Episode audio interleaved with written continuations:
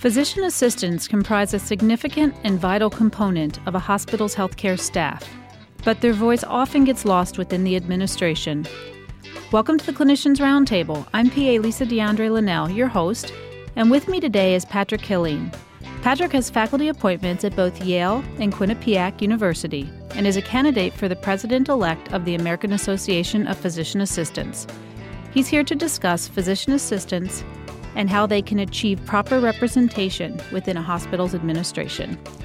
Hi, Patrick. Welcome to ReachMD. Hi, Lisa. Thank you so much for the invitation. This is exciting to participate. Patrick, let's start with the definition of a physician assistant. I think this is at the core of where P As end up and why they don't have as much of a voice as they should. How should we be categorized? It's important to understand that physician assistants are healthcare professionals licensed to practice medicine with physician supervision. You know, P As conduct physical exams, diagnose and treat illness, order, interpret tests, counsel and do preventative health care, assist in surgery, write prescriptions, and really work with physicians in taking and augmenting patient care. You know, P A's practice also can include education, research, as well as administrative services. You know, there's over seventy-five thousand P As that practice in the United States, and that's a large number of P As that are actually working with physicians in a team approach to take care of patients. Are we allied professionals? No, actually we're not. In nineteen ninety-two, the National Commission on Allied Health, they actually created, was created by an act of Congress, which defined allied health professionals as individuals other than nurses and P As. So is there a standard in which P As should be categorized? According to the Joint Commission, Hospital Accreditation, the standard actually states that the hospital medical staff can create a category of membership, and that P As should be categorized as members of the medical staff, such as associate medical staff. But they have to be outlined in the bylaws of that hospital in order to outline the responsibilities of those medical staff members. And how often do you see that in the bylaws in hospitals? And that's an interesting question, because many hospitals have not changed and updated their bylaws. This Joint Commission information came out in two thousand four. Many hospitals still list P As under allied health, which is actually an inappropriate categorization. And a main issue for this discussion is to talk about the appropriate categorization of physician assistants within the medical staff.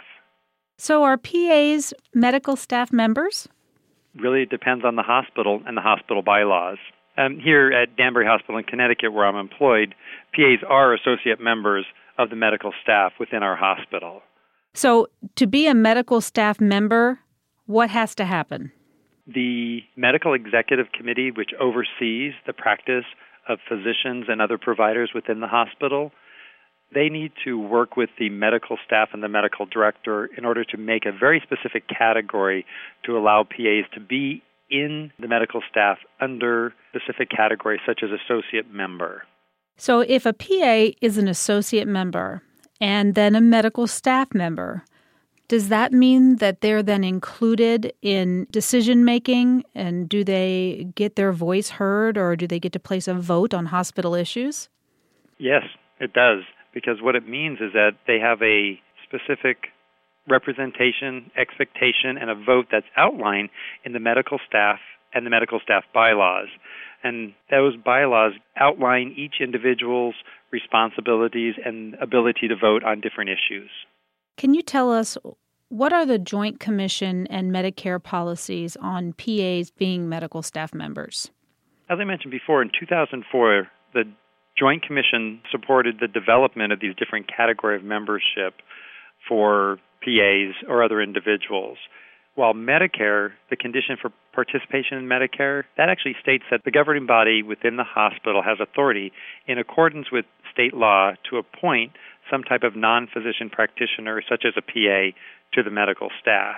So it's very clear that these two organizations, the Joint Commission and Medicare, have outlined where hospitals should go in the future regarding where P As participate within a hospital structure. So the Joint Commission and Medicare believe that P As should have a voice at the table, and the hospitals just aren't caught up with that, or maybe aren't comfortable with it at this point.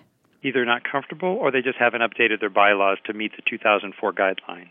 So in the hospital setting, Do the P As that work in the hospital setting themselves get together and organize their thoughts and have a representative for them?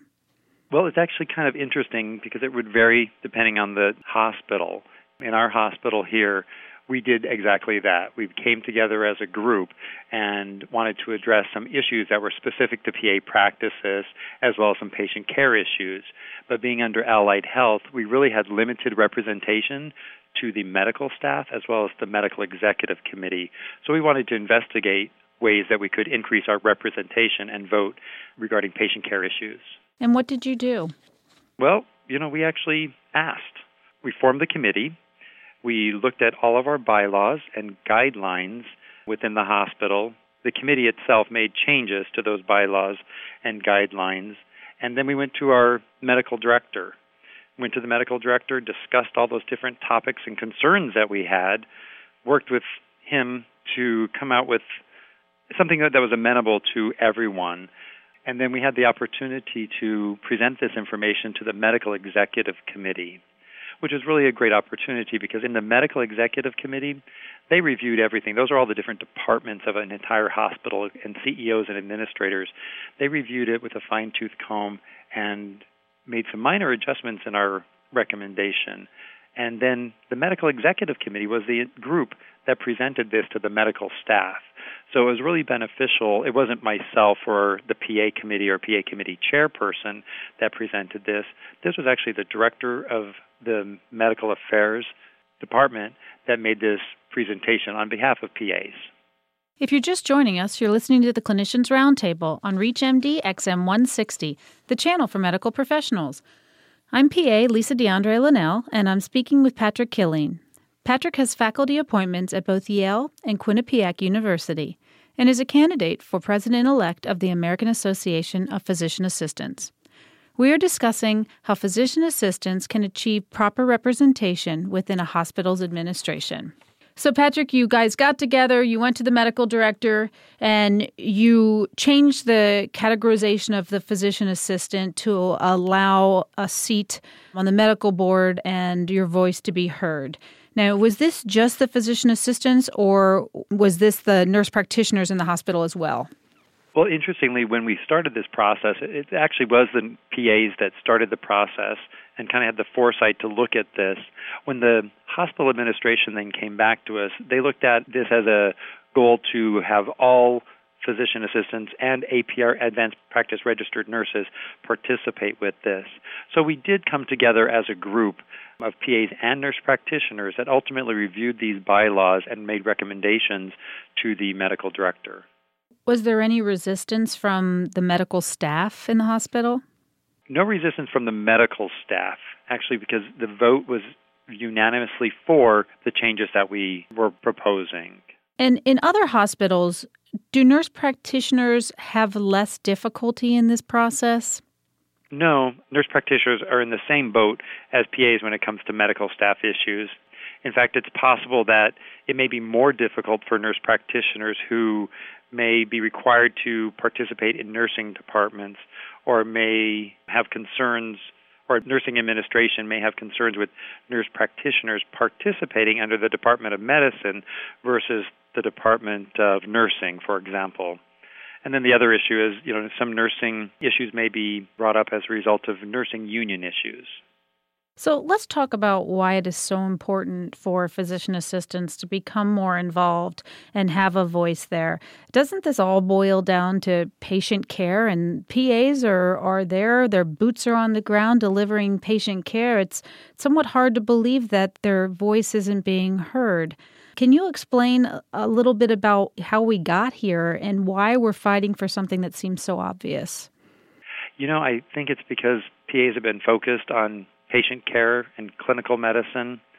Working in a hospital, we all work in our own department. We have department issues, clinical practice issues that are specific to your area of specialty.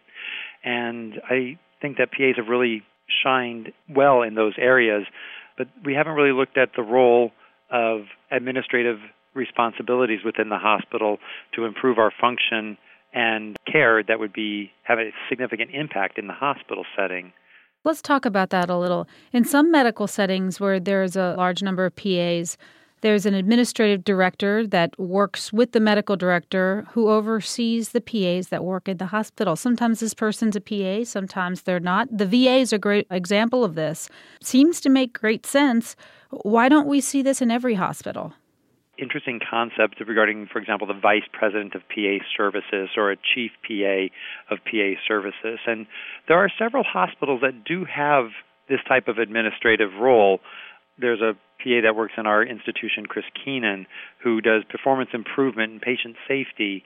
But again, it's that role, the roles that we're looking at for vice president or chief P A, it's not consistent because in the past, in each individual department, P As have really worked in that one area, and no one has come to the forefront to say, well, we need to look at a vice president of P A service or a chief P A overall about how P As function within an institution.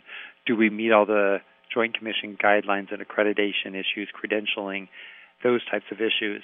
And it actually is a great potential opportunity for advancement for P As within an administrative role. Do you believe that part of this has to do with the lack of understanding of the role of the physician assistant by other healthcare professionals as well as healthcare administrators? I think there's a very good understanding regarding the role and skills among clinical preceptors and personnel within the hospital, although sometimes I think administrators may need a bit more education on that. You know, again, I think P As have loved being clinicians and tended to focus on clinical responsibilities without giving thought about the administrative or leadership roles in an institution. So what you're saying really is that the message here is that the P As need to raise their single voice and make it a group voice and a louder voice and remind everyone of their presence in the hospital. Exactly, because it's spread out throughout many different departments. You have many voices, but the voice is not as strong as one organized group under a membership category of associate member or under a chief P A or department of P A services. So let's switch gears a bit and let's talk about P As and credentialing and privileges in a hospital. I know that's been changing a lot, but back when I first finished school, it was nearly impossible to get privileges in a hospital. Is it still that difficult today? It has been difficult in the past regarding credentialing privileges. However, fortunately, I think I see that credentialing and privileges really have improved. P As are readily credentialed upon graduation for skills and knowledge base that they have obtained within a P A program. In addition, the American Academy of Physician Assistants is assisting physician assistants with this by the development of a professional portfolio where a P A can actually log in skills, procedures, and knowledge information, and a supervising physician can then confirm your skills and countersign through this online program. And this actually will be this professional portfolio becomes mobile with the P A as they move from institution or hospital or to private practice to allow administrators as well as credentialing bodies to clearly see the P A's history and skills within a credentialing body. So it sounds like we're figuring out ways to make this process a little easier. Exactly. And it needs to be mobile. Everyone needs access to this information. And if you've worked in an institution like myself for the last eighteen years, you have that information. But if you're a new graduate or changing jobs, then this is something that you can take with you, and it's offered by the American Academy of Physician Assistants.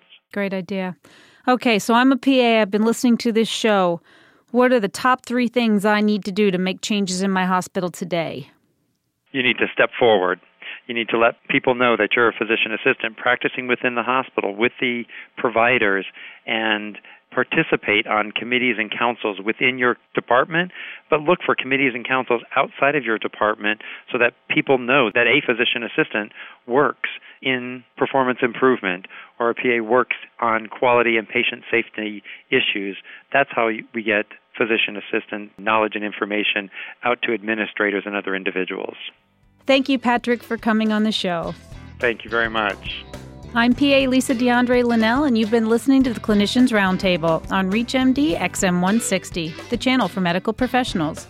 Please visit our website at reach M D dot com, which features our entire library through on-demand podcasts.